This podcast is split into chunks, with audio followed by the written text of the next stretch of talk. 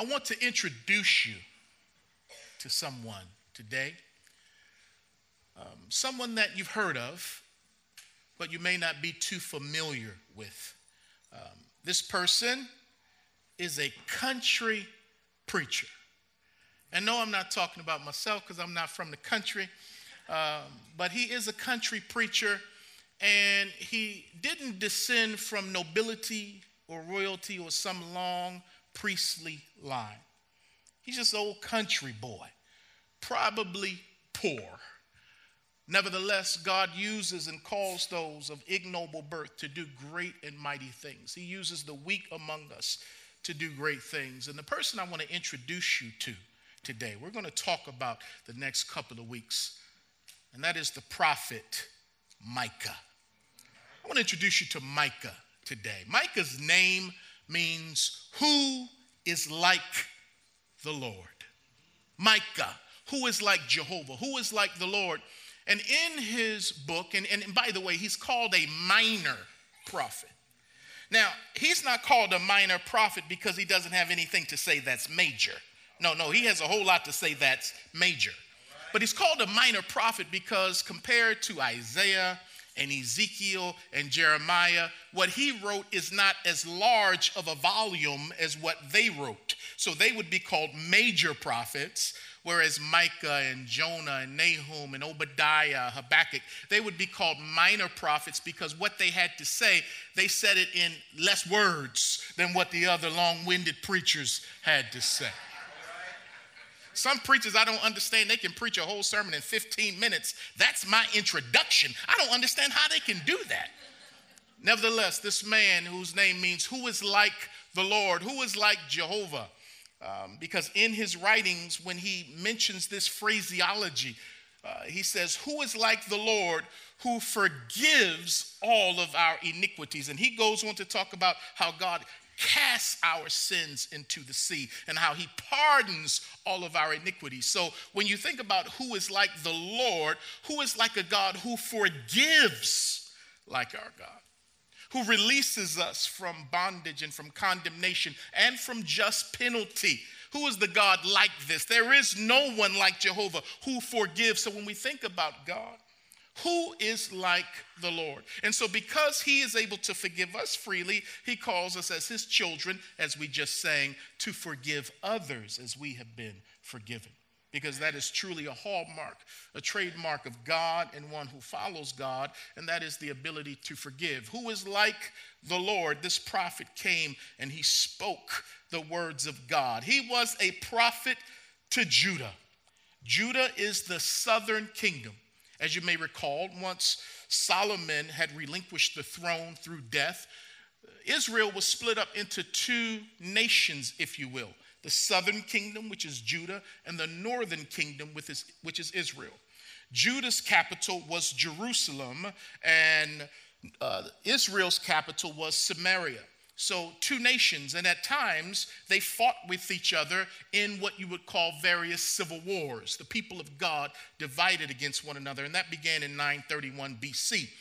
But when Micah comes along as a mouthpiece of God, because that is what a prophet or a prophetess is someone who speaks the oracles of God, who says things that people need to hear, even though it may not be what they want to hear. And many times, prophets and prophetesses are in the minority as far as the people are concerned, because a lot of times people don't want to hear what a prophet has to say. But a prophet is spiritually in the majority because if God before you, who can be against you? And so many times, those prophets had to go and preach, and God would give them foreheads like flint yet hearts of flesh, to stand up against various political and geographical powers in the world then.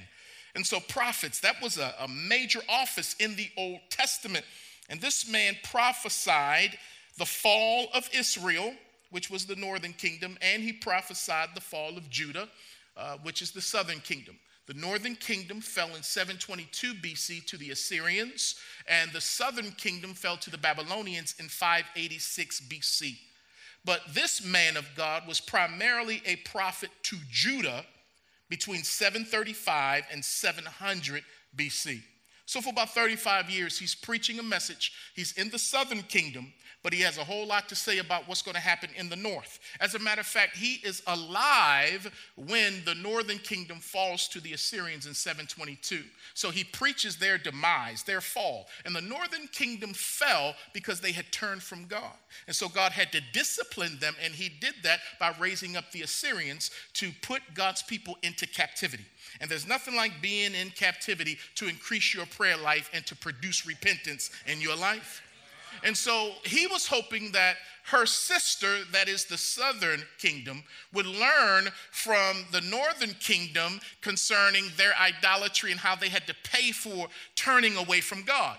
But the southern kingdom didn't learn from her sister, and she fell as well, somewhat 150 years later, to Babylon, as I mentioned.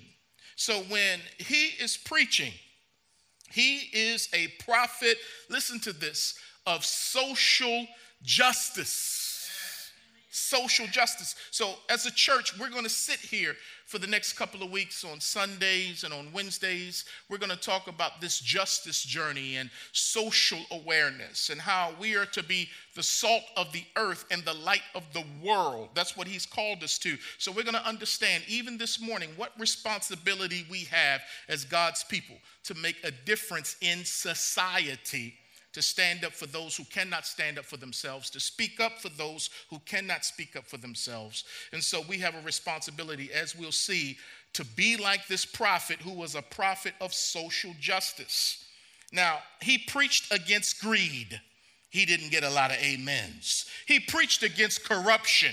He didn't get a lot of amens. He preached against oppression he didn't get a lot of amens. He preached against hypocritical religiosity and he didn't get a whole lot of amens. But when you preach, you recognize that you have an audience of one, and his name is Jehovah the Lord. And as long as he's amening, it doesn't matter whether the people amen or not or pick up stones to stone a prophet. That is the calling of a prophet to say what thus saith the Lord. And so when he preached, uh, the people that he ministered to, the Israelites, those in the southern kingdom, very much like the northern kingdom, they were idolaters. They worshiped Baal and they worshiped Asherah, uh, which were Canaanite gods and goddesses, small g. And we see that in Micah chapter 1, verses 6 through 7. And then also the princes or the government officials. The Bible lets us know that they were corrupt in chapter 3, verses 1 through 3, and in verse 9. The princes, the officials, the politicians, they were corrupt. The priests, they took bribes, according to Micah chapter 3, verse 11, and Micah called them out. And then the prophets, they led the people astray in chapter 3, verse 5, and they also preached for profit. P R O F I T. And so they forsook their prophetic office for prophetic or, or profit and gain. So they could be bought off and they could say what the people wanted to hear, as opposed to Micah, who preached what they needed to hear and what God told him to say. And he wasn't swayed by silver or gold. He was swayed by the love and mercy and the calling of God. Because Micah says of himself in chapter 3, verse 8, after he talks about the people being idolaters, when he talks about the princes being corrupt, when he talks about the priests accepting bribes and the prophets leading people astray and even receiving uh, uh, dirty money, he says of himself in chapter 3, verse 8, But truly I am full of power by the Spirit of the Lord and of justice and of might to declare to Jacob his transgression and to Israel his sin. So he's standing up because God says, Oh, if I could just have one person who could stand up before me in the gap, in the breach, I won't destroy the land. Because God can do great things with one person who's sold out. God can do great things with one person who yields and submits. They can go against the grain, they can stand up against the oppression. Because when God is with you, it doesn't matter who is against you. Micah said, I don't know about those prophets, I don't know about those princes, I don't know about those priests. But as far as I'm concerned, I'm full of the power of the Spirit of the Lord, and I'm full of justice and of might, and I'm going to declare to Jacob and to Israel what their transgressions are. My, my, my. So turn to Micah chapter 6, because I want to give you a little context concerning one of the verses that we just love to quote, we just love to talk about.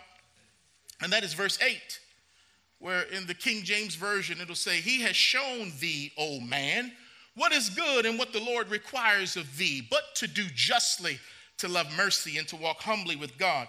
Uh, I got convicted as I looked at that passage one day because I said, I really don't know the context around why it was said and really what it means. Because if I'm to bring proper application into 2016, I got to go back a few centuries before Christ to understand what was going on then and how it can apply even to what we're going through today because there's nothing new under the sun. But before I jump and try to apply it, let me first try to understand it and interpret it in its proper context. Because once we have understanding, then we'll know what to do, like the sons of Issachar. The Bible says about the sons of Issachar, which was a tribe of Israel, that they understood the times and knew what to do. So let's understand the times in Micah's day and what they were called to do because it helps us understand the times in which we live in today and what we're called to do. Look at Micah chapter 6, verse 1. I'm reading from the New King James. And it says, Hear now what the Lord says. The word Lord is spelled in all capitals, which is a way to let us know that this is Jehovah, this is Yahweh, this is the God of the covenant, the self existing eternal God, the I am that I am. So listen to what the Lord says Arise, plead your case before the mountains, and let the hills hear your voice. Hear, O you mountains, the Lord's complaint, and you strong foundations of the earth, for the Lord has a complaint against his people, and he will contend with Israel. Stop and pause. God says, I have a complaint against the nation. I need to contend with the nation. And a lot of this is a response to the fact that the nation had a lot of complaints against God. The nation was contending with God. Very much like during the time of the judges when Gideon was called and he was in a cave threshing wheat in order to keep it from, I believe it was the Moabites. And the angel of the Lord comes to him and calls him a mighty, valiant warrior. And he tells him, I need you to go and set God's people free. And Gideon begins to say, Well, where is the Lord? Because if God is God, why are we as his people suffering like this? And really, he's asking the wrong question because the reason why they're suffering is because they've turned from God. And because they've turned from God, there are consequences for turning from God. Especially when you read the Old Testament and you see the cyclical downward spiral of man's own actions and disobedience against God. So in Judges, there's this cycle that goes on and on. And so Gideon is like, Where is God? But God could say, Gideon, where are my people? Because if you feel far from God, it wasn't God who moved, we moved. And so, even in this case, Israel, who had this tendency to complain, not like us today, but Israel had this tendency to complain, not like us, but they had this way that when they were coming out of Egypt, they complained on the way to the land of promise. They saw God do miracle after miracle, yet they complained and murmured and complained. And God says, Now look, y'all been complaining against me 10 times. I done did this and that for you, and you're still murmuring. Now, in the Old Testament, and it's the same God of the old covenant and the new covenant, but he did express himself in different ways. And somebody better say, Thank God for the new covenant, which is grace, because in the old covenant, yes, there's some grace, but there's a whole lot of judgment, and God would kill people for murmuring and complaining. We don't like to read and talk about that today. But he's the same yesterday, today, and forever. He has different methods. Thank God for the cross and the blood and the grace that we're under today because of Jesus. But in the Old Testament, he put people to death for complaining. Even Job complained against God when he went through what he went through. And God says, Okay, you want to have a courtroom case with me? You, you, you, you, your righteousness has turned into self righteousness, and you're like, why is this happening? If I could only contend with God, if I could only meet with God in a celestial courtroom, God says, okay, Job, I'm gonna give you what you asked for. And he meets with Job, and he appears to Job in a whirlwind, and he begins to question Job, saying, Job, where were you? When I did this and I hung the stars and the angels sang and I told Leviathan, uh, put a hook in his mouth. I told the oceans, this far you may come. And Job said, Oh my God, he covered his mouth. He says, I should not have questioned God. Because it's one thing to ask God questions, but it's entirely different to question him. Who do we think we are to question God when we're just, uh, you know, we're going to turn into dust? I mean, who, who are we? We're fallen people to question God. And so, Job, yeah, you were righteous, but you became self righteous. I have to confront you in your sin. And then he says, Oh, my ears have heard of you, but now my eyes see you, and I repent in sackcloth and ashes because I shouldn't have been questioning you. And so God says to Israel, in this case, I've got to complain against y'all. Y'all been complaining and murmuring, asking where I am, but here I am. I, I, I got a couple of questions for y'all. And he says in verse 3, and even in this, he's so merciful. Watch this God who's full of mercy. He says in verse 3, Oh, my people, what have I done to you? And how have I wearied you? Testify against me. So he's calling a witness to the stand, and he's like, What have I done to y'all? How have I wearied you? In other words, how have I gotten on y'all's last nerve? I'm passing the mic around now. Speak now or forever hold your peace. And it's a rhetorical question. He's not necessarily looking for an answer from the people. But as Micah is speaking these words to the audience that was there, he's speaking in the name of the Lord, and he's speaking saying that the Lord is saying, How have I wearied you? He goes on to say in verse 4, The one who's wearied you, look, I brought you up from the land of Egypt. I redeemed you from the house of bondage. Guess what? You were in bondage for 400 years and couldn't free yourself. I got you out of that. I showed my love and my mercy to y'all. And then he says, And I sent before you Moses, Aaron, and Miriam. So I gave you the right leaders at the right time to help bring you out of where you were. I gave you everything you needed. He's not even talking about when he's going to rain down the manna from heaven. He's not even going to talk about when he parted the Red Sea. He's just saying, Man, I brought you out and I gave you the leaders that you needed to lead you out. Verse 5 Oh, my people, remember now what Balak, king of Moab, counseled and what Balaam, the son of Beor, answered him. So we got to go back in the Old Testament now and we got to say, Now, what was going on with Balak? Well, as the children of Israel in the book of Numbers were making their way towards the promised land, again, the Moabites, who happened to be a thorn in Israel's side, their king saw them, how they were numerous, they were spread out everywhere as a people. Remember the Abrahamic covenant. I'm going to make you like the sand on the seashore and like the stars in the heavens. So they were a numerically strong people. And so surrounding nations saw them the Canaanites, the Hittites, the Perizzites, the electric lights. They saw all of these people and were like, oh Lord, they're here to take over. They, they, it's a whole lot of them. Just like tomorrow for your barbecue, you invite one person and they're going to bring a whole lot of people with them. And then they ain't going to bring no food. They might come in there with some cups. Man, I need you you to bring some meat. There's a whole lot of y'all. Come on, I got to pass an offering plate around. But they looked out and they saw a whole bunch of people. And so Balak said, uh, We got to put a curse on them because he delved in witchcraft and divination. Again, they worship these false gods. And so he calls up a prophet in the land by the name of Balaam. And says, Balaam, I need you to curse these folks. And Balaam said, Now I can only say what God puts in my mouth. And he goes, and rather than cursing the people of God, he blesses the people of God, and he does it three times.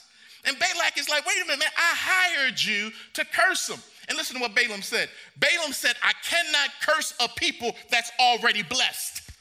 No, went right over your head, went right there. Went, you got to back that up. Back it up. I can't curse a people who's already blessed. Because through the Abrahamic covenant, which was a covenant of grace with God doing the work, working with a feeble man and a feeble wife, he started a nation through whom the Messiah would come to deliver every family on the face of the earth. It was a covenant of grace. And he says, I blessed you to be a blessing. I blessed you, Genesis 12, 3, so that every family on the face of the earth will be blessed. And those who try to curse you, God says, I'll curse. But those who bless Israel, I will bless. And so when this man tried to curse Israel, he could not curse them because God's blessing overrode the curse. God's blessing was greater than the curse. So darkness had to yield and submit to the blessing of God upon the people of God. And I just want to let you know that as Christians, we are blessed. Yes, Israel was blessed in the city. Yes, Israel was blessed in the field. Yes, Israel was blessed to be the head and not the tail. But so is the church, Ephesians 1 3. We are blessed with every spiritual blessing in heavenly places through Christ Jesus. So no Christian can be cursed by any force of darkness because the forces of darkness are not greater than the forces of light and the forces of God. I am blessed. Why am I blessed? Because on the cross, Christ became a curse so that that I could become a blessing. He took my place so that I could get the favor of God on my life. And because of the favor of God, I cannot ever be categorically cursed as far as this world and the demonic realm is concerned. Because I'm blessed because I'm in Christ Jesus. I'm blessed because of the blood of Jesus. I'm blessed because of God. And so you can't curse who's already blessed. So God is saying to Israel, I'm just trying to recall, bring this to your mind who you are and what I've done on your behalf. I brought you out of Egypt. I redeemed you from bondage. I gave you the leaders you needed. I laid before you uh, blessings and not curses. And even when folks tried to curse you, they couldn't. All they could do was bless you. And then he closes out verse 5 by saying, From Acacia Grove to Gilgal, that you may know the righteousness of the Lord. Acacia Grove is where Joshua before he crossed over the Jordan and took out uh, uh, and began to establish uh, the Israelites in the promised land. This place represents the beginning of the promised land. In other words, God says, I took you from the door of the promised land all the way into Gilgal, which is where Saul was anointed as king, and I took you into the promised land. So, what do you have against me? I carried you out of Egypt and all the way into the promised land that you may know the righteousness of the Lord. Verse 6 With what shall I come before the Lord and bow myself before the high God? In other words, God did all of that for me. In other words, our complaints have been silenced because of his goodness and his mercy and his grace that was demonstrated towards us. So I shut my mouth and I stopped complaining. Like we have to do with our children sometimes. So glad the children are in today. Because children sometimes have short memories of what the parents did for them yesterday and what they did at Christmas and for their birthday. So when they start complaining about, you never do this for me, you have to sometimes take them down memory lane and remind them of all that you've done for them so that their complaining can be silenced. If they got any sense, their complaining is going to silence. God took them down memory lane to silence them. So the people's response, Micah's response, okay, how do we respond? What, what do you want from us, God? Verse 6 Shall I come before him with burnt offerings? What do you think the answer is? No. No. He doesn't want the burnt offerings. Because if your heart isn't right, it doesn't matter how many cows you slay, he's not going to accept it. Psalm 51, David, he said, Man, if you wanted burnt offerings, I would give that to you as a king. I can slay thousands upon thousands of animals. But that's not what you want. What you want is a broken and a contrite spirit. So God doesn't want my religion, He wants me. Now, this is something that has to get pounded over and over again into the heads of religious people. I don't want your religious sacrifices. I want you as a living sacrifice. Give me you, not what's in your hand. Give me you. You die to yourself rather than trying to kill an animal all the time. Give me you. Yeah, I know that, but I'm still trying to earn favor by works. No, no, I want you. I want. Then David says, once you get me, now I'll offer sacrifices on your altar. Now I'll give you things. But but no, no, shall I come before him with burnt offerings? No. With calves a year old. What's the answer? Will the Lord be pleased with thousands of rams? What's the answer? 10,000 rivers of oil? Shall I give my firstborn for my transgression? The fruit of my body for the sin of my soul? No. In other words, should I give you my children? Is that what you want? To redeem my sin? No, that's not what I want. Verse 6 He has shown you, O oh man, what is good. And what does the Lord require of you? What, what, what does He want? But to do justly, to love mercy, and to walk humbly with your God. What do you want, God? Do you want all these sacrifices and these religious offerings? No, that's not what I want. I want you to do justly. I want you to love mercy, not only receiving it, but giving it. Oh, I love to receive some mercy. But do I love giving it? Oh, like that song said, uh, there's a stretching when you have to give mercy. But that's how we grow.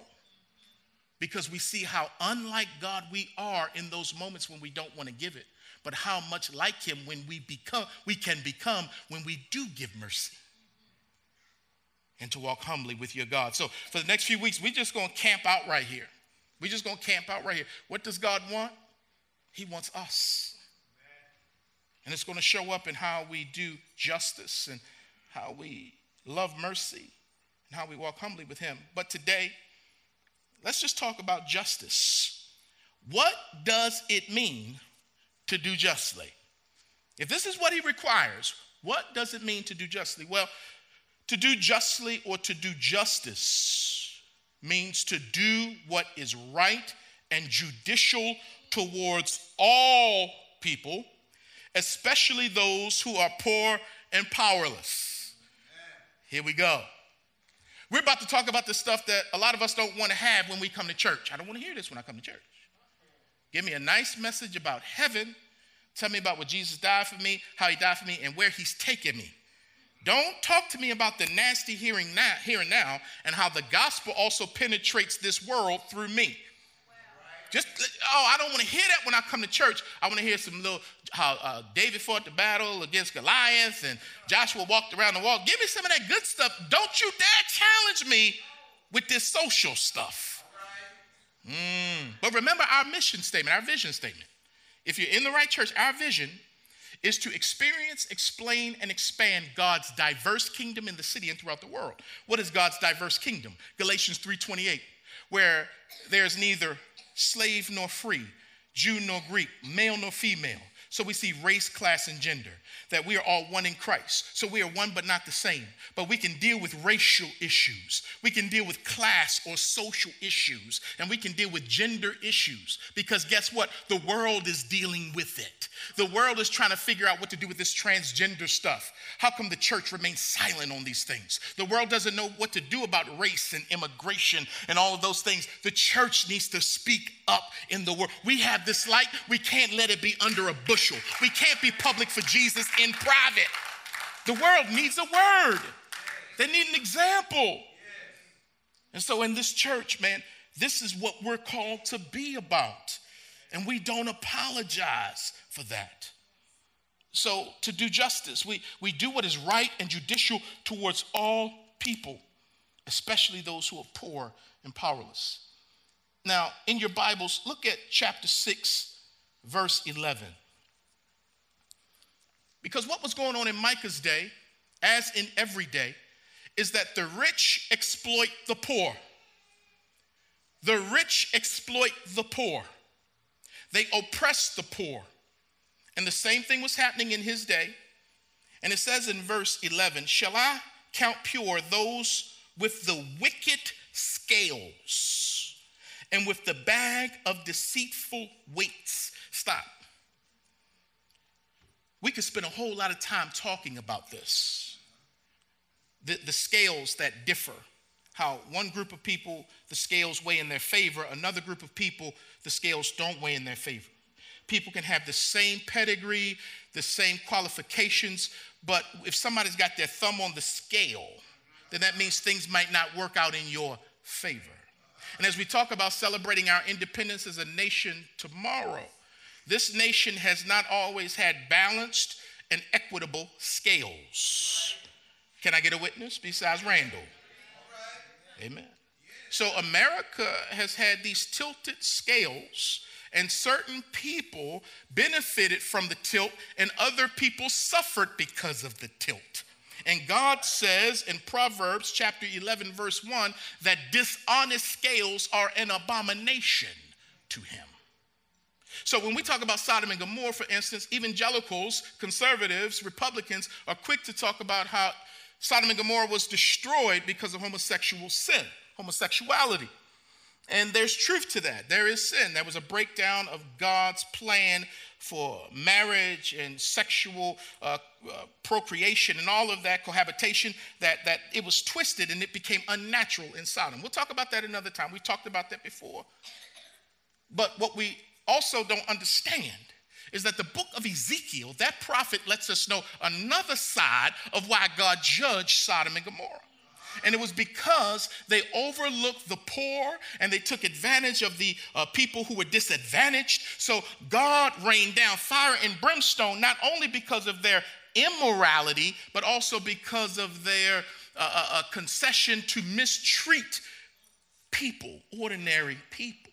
And so God saw the injustice and he punished the nation. So as we are looking at the voting season, and some of us tend to be Fox folks. This is a diverse church. Some of us are CNN folks. Some of us are right wing. Some of us are left wing. Some of us are moderate. We're progressive. Whatever we are, we need to recognize that what we see is not all that there is. That the, the, the, picture is bigger than just trying to make it so simple and make it one issue, when many times it's a multicolored, multifaceted situation, and you got to vote as you are led, and I got to vote as I am led. But at the end of the day, we trust that God is leading the nation, no matter how upright or downtrodden the nation is. So, yeah, yeah, yeah, yeah. We're going to deal with some stuff. We're going to deal with some stuff on Wednesday nights and even Sunday mornings. These scales. Because the next verse says, For her rich men are full of violence. Her inhabitants have spoken lies, and their tongue is deceitful in their mouth. So the rich people are exploiting the poor. The other night, uh, Paul Revere talked about how his father, growing up in Arkansas, uh, back in the uh, 30s and the 40s and the 50s, how his father was, he worked with real estate and he was a land surveyor. And that there were people who understood that the African Americans who owned various farmlands and, and, and, and, and acreage, they didn't always understand how the rules were made and how the game was played.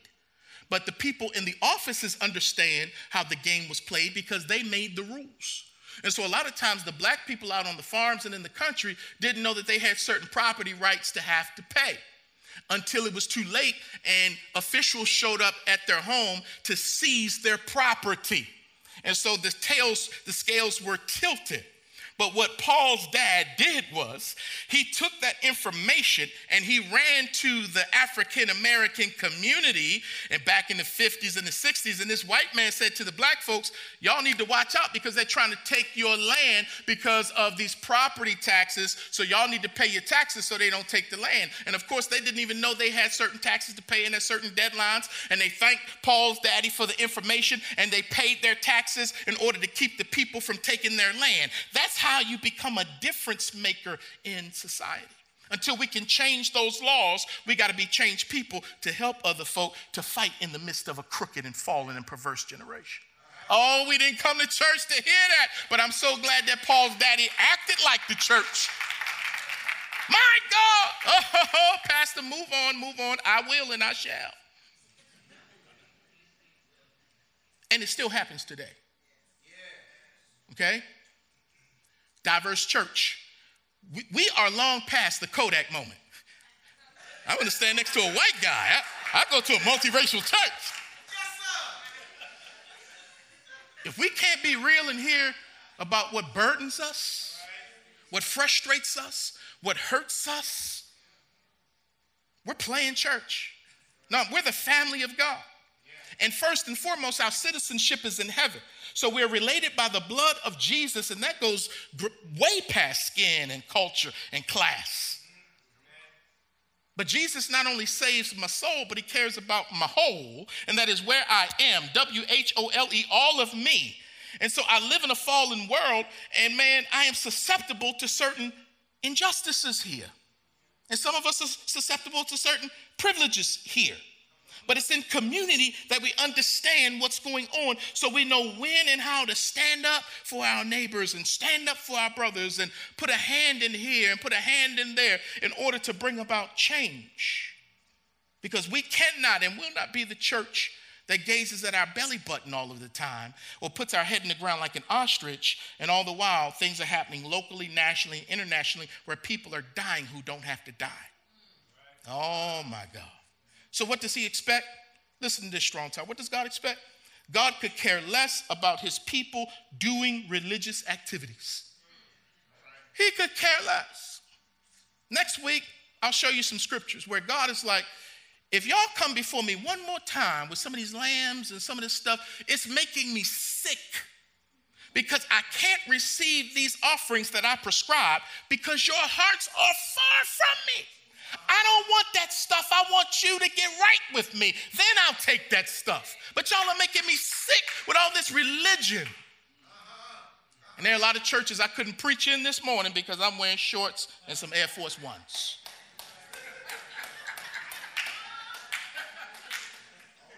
And there are people who struggle with that's religion. Sometimes I do this to mess with the religious in our midst.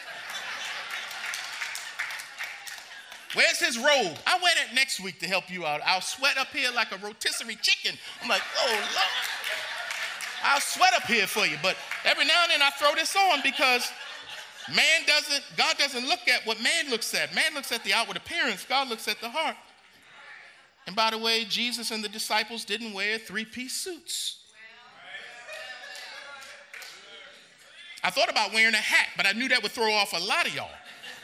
Because when the word would be read, many times the rabbis would cover their head as a sign of submission. Again, we're so cultural. Sometimes the culture outweighs the Christian in our lives. So he could care less about people doing religious activities. You ever been one of those kind of people that said, man, I got to get up and do my devotions? I got to do my devotion. I, I got to make sure I have my time with God. And it's just religion. You check it off so that you can make your conscience feel well, but you haven't met with God. But you, uh, I, I, did religion today. I read a verse today to try to keep the devil away and wonder how five minutes later I'm cussing my wife out at the breakfast table. What happened? I didn't meet with God.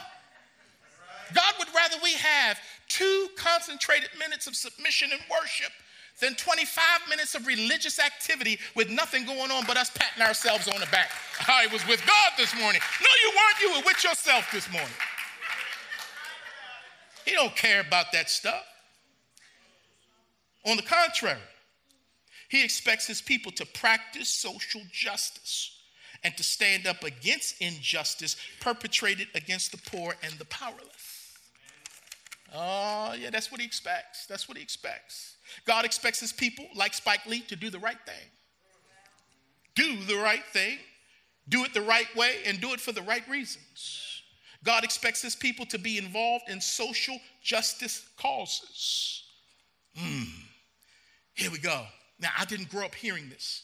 The only social justice cause I heard at the institution that I went to in college was about abortion. And that's a great social justice cause to be involved in. And that, again, it, it, it, it informs people on how to vote. But there are many other causes that people have that also inform them on how to vote and how to be upright citizens who contribute to society. And it's not just this one or not just that one. As we'll see, there are many causes that we as God's people should be involved in in the earth in order to make Christ known and to serve the poor and the disadvantaged. Remember Jesus' final message, Matthew chapter 25. And he talks about when he comes back, and all his prophecies and parables are about his return. And he's talking about the virgins who didn't have the oil and all of that. And then he comes and he talks about taking care of the least of these.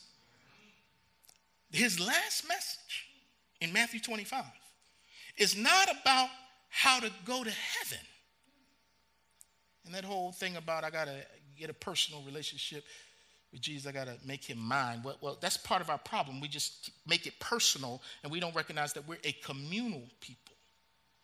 Because if it's personal and it doesn't impact, then man, do I really love God if I'm not loving my neighbor? It can't always be about me, this individualistic kind of thinking. He saved me unto something. Not just didn't save me to take me to heaven, He saved me and gave me gifts and gave me passions to make a difference until I get to heaven. And what He gave me may not be what He gave you, but man, I'm going to be involved. And in that parable, my friend Larry Warren likes to quote that parable.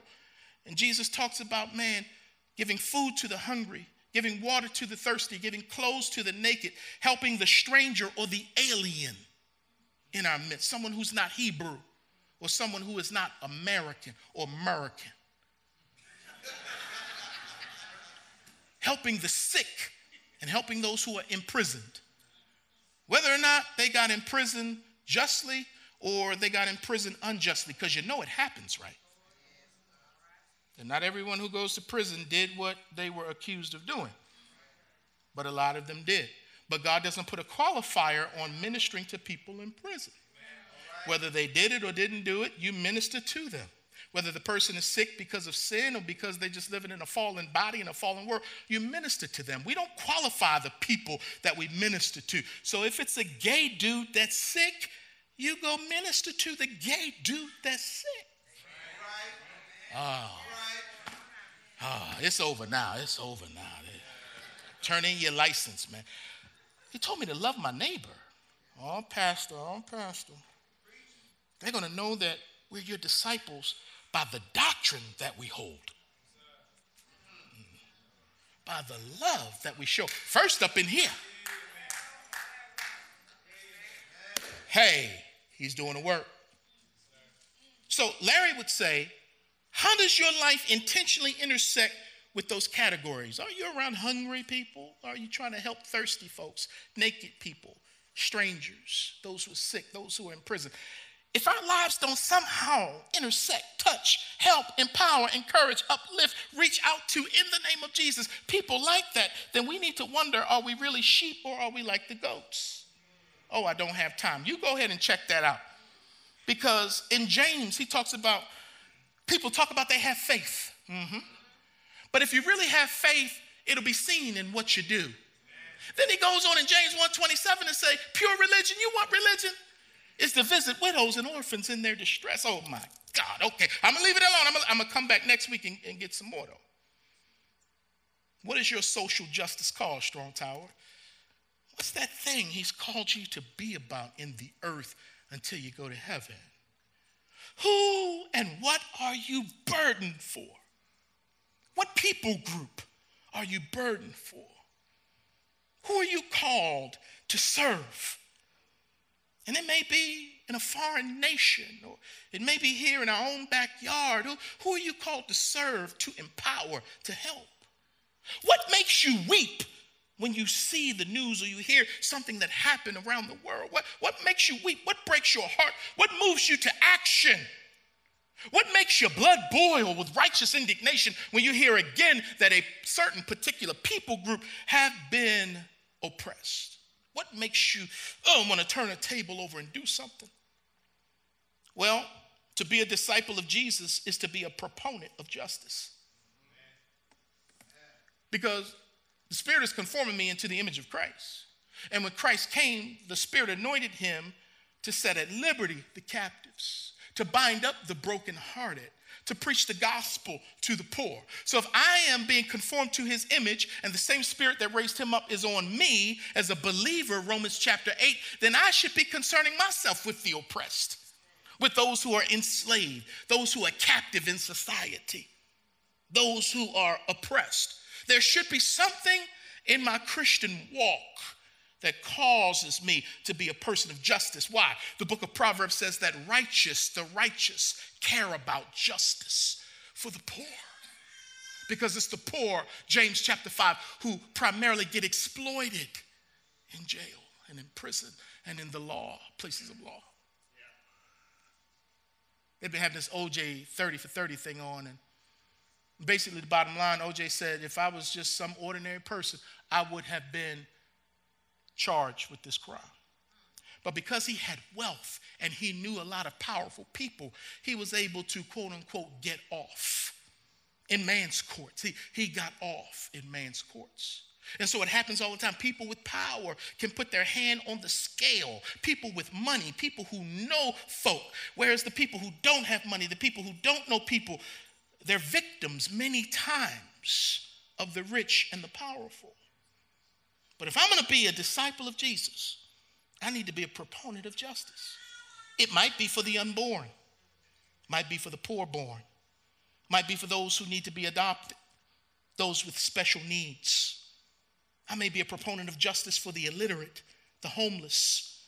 I know a man right now who's been sleeping on the steps of the Supreme Court of the United States in Washington, D.C., in order to overturn the death penalty. And this is his thing. I know another man whose thing is to call out these uh, payday loan institutions. That's his thing, and how they prey upon the poor. You don't see those kinds of places hanging out. Let's see here. Give me one of them rich gated neighborhoods. You don't see them out there, but you always see them at the foot of the low income community because their goal is to enslave the people with high interest. The Bible talks about this. And so, if we're going to do the diverse kingdom, which is explaining, we need to go and talk to people about how these predatory lenders are here to keep you enslaved. Man, some of us are still paying on a toaster. That toaster ain't worth no $500.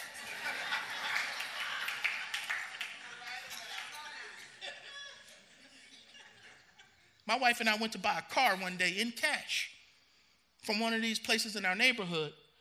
And they wouldn't sell us the car because the way they operate is through interest and through payment. They would not sell us a car with cash. And I just said, Lord, that is wrong. But then what am I going to do about it? What am I called to do? Some of us are called to stand up against the judicial system when things are done in an unjust manner. Some of us go around the world to make sure people have clean water. Some of us deal with housing here to help the homeless, medical assistance, victims of racism, political corruption. Your thing may be dealing with zoning and how people who sit in places of power zone schools and communities. Back in the day, it was called redlining, where they kept black people and other minorities within this red circle. You had to stay there. Even if you had the means to live over here, they would not let you live over. They, you were confound to the red circle.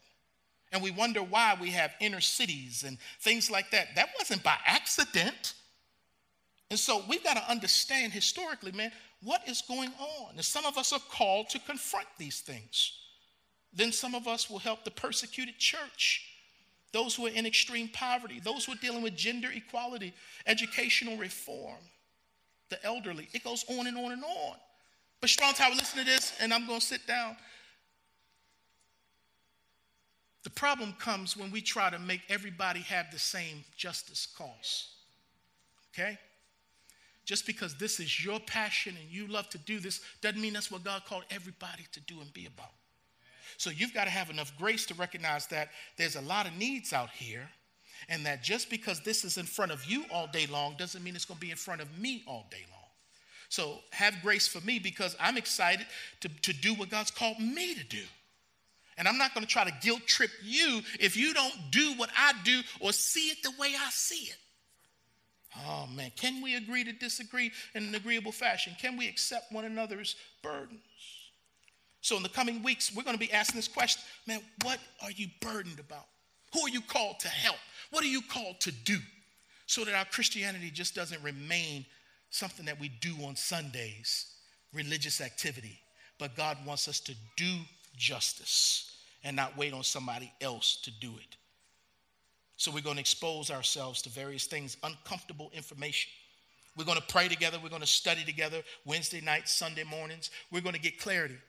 Because my wife and I started noticing, because it's easy to talk about, man, the people who've left the church, and we do grieve about that. We don't want anybody to leave, but people are here for a reason and for a season. They all belong to God anyway. They don't belong in to Strong Tower, they belong to the King and the kingdom of God.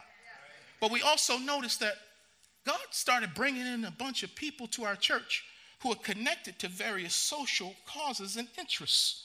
And so rather than trying to ask God to bless what I'm doing, I said, What is God doing And I need to go over here where he's blessing what he's doing. And he keeps bringing people into our body who have a heart for uh, uh, those who are impoverished and those with special needs. He, he's bringing in people who care about the educational system and, and, and, and, and making it right. I'm, I'm watching what he's doing. I'm like, oh, he, he's up to something.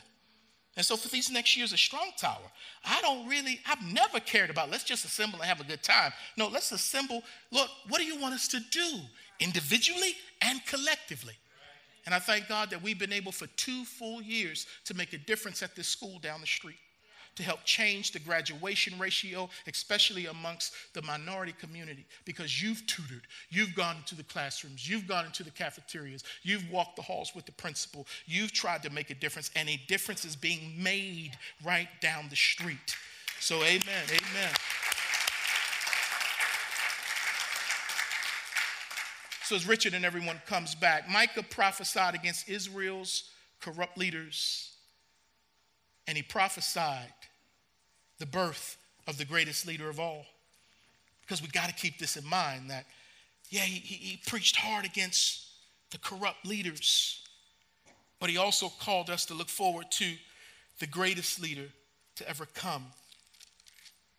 And in Micah chapter 5, verse 2, he says, But you, Bethlehem Ephrathah, because there were two Bethlehems, and this is the smallest one.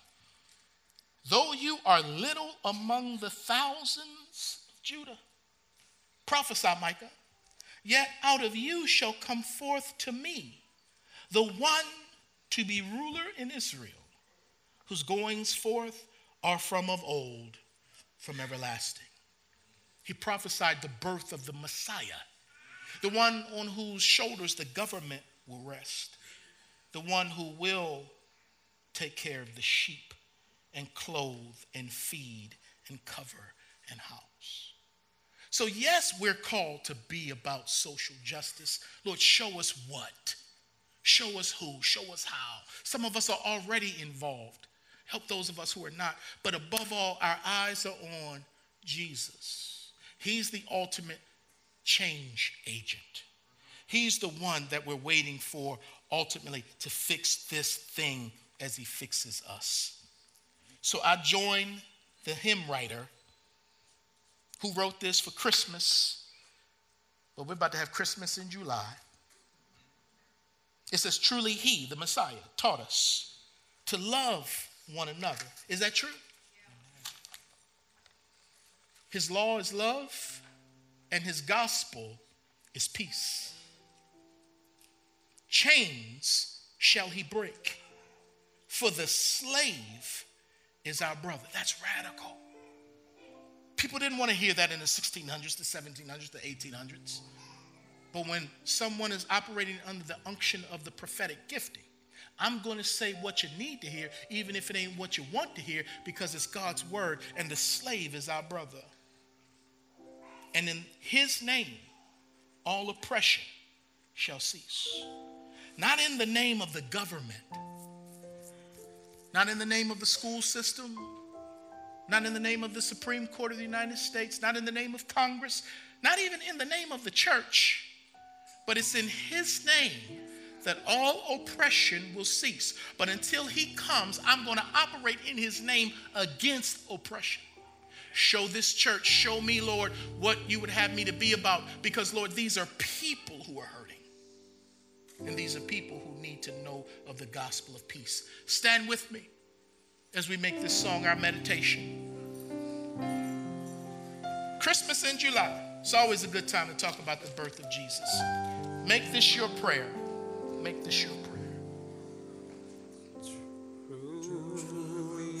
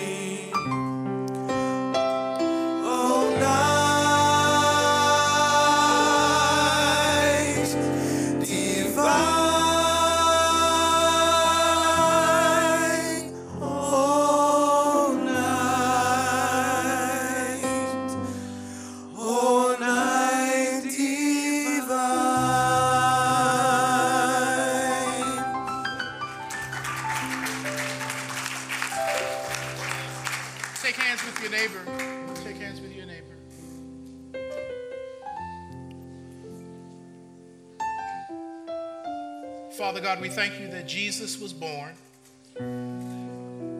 so that we could be born again, so that we could be forgiven because of his death on the cross and his resurrection. We thank you that he did not shrink back from his assignment. He endured the cross and he despised the shame, and he is sitting down at your right hand, soon to return. And as your bride, Jesus, we say, Come quickly. Come quickly. But until you come, may you find us faithful. May you find us obedient. May you find us willing to stand in the gap in our communities, in this nation, around the world. Might you find us to be advocates of social justice, to stand up for those who can't stand for themselves. Would you teach us? Because this is going to be challenging. But Lord, you didn't call us to a life of comfort. You called us to carry a cross, and sometimes, Lord, that's difficult. We have all eternity to study war no more. We have all eternity to be with you. But Lord, until then, this is war. And you tell us to endure hardship as good soldiers of Jesus Christ. You've called us to go behind enemy lines, to unlock the gates of hell and set the captives free. Would you show this church what our assignments are? How we can be intentional. I thank you for my buddy Chris, who pastors the Nashville Family Church in Franklin. And their mission is to make sure that no one in Franklin goes to bed hungry. And I thank you for all of the work that they do to make sure people have food to eat. I thank you, Lord, for nations in Africa who make sure that there are wells that pump clean water to make sure that your people don't have to bathe in water full of parasites and other diseases. Thank you, Lord, for those who stand up against sex trafficking. Thank you, Lord, for those who are called to help those who are incarcerated and even to stand up against this unjust prison system. Show us collectively, but also show each of us individually. I thank you for those, Lord, who've traveled to other nations to adopt children, to educate others on adoption, to not just preach against abortion, but to encourage adoption. I thank you, Lord, for those who counsel the family to try to keep families together because if the family falls apart, society falls apart. And that is a justice cause to stand up for the family the way you designed it, to teach husbands how to love wives and wives how to love husbands and how to raise children in the fear and admonition of the Lord. Thank you for our counselors, our school teachers, for our doctors, our, our lawyers, our teachers. Thank you. And as we go here today, may we have a good time talking about Micah. May we have a good time reading Micah with new lenses. Baptize this body afresh, O God. Now unto him who is able to do exceeding abundantly above all that we could ever ask or think. And it is according to the power that is at work within us. To him be the glory, the majesty, the dominion, and the power, both now and forevermore. And all of God's people said, Amen, amen. Put a hug on about four people before you leave. You can't leave till you hug about four people.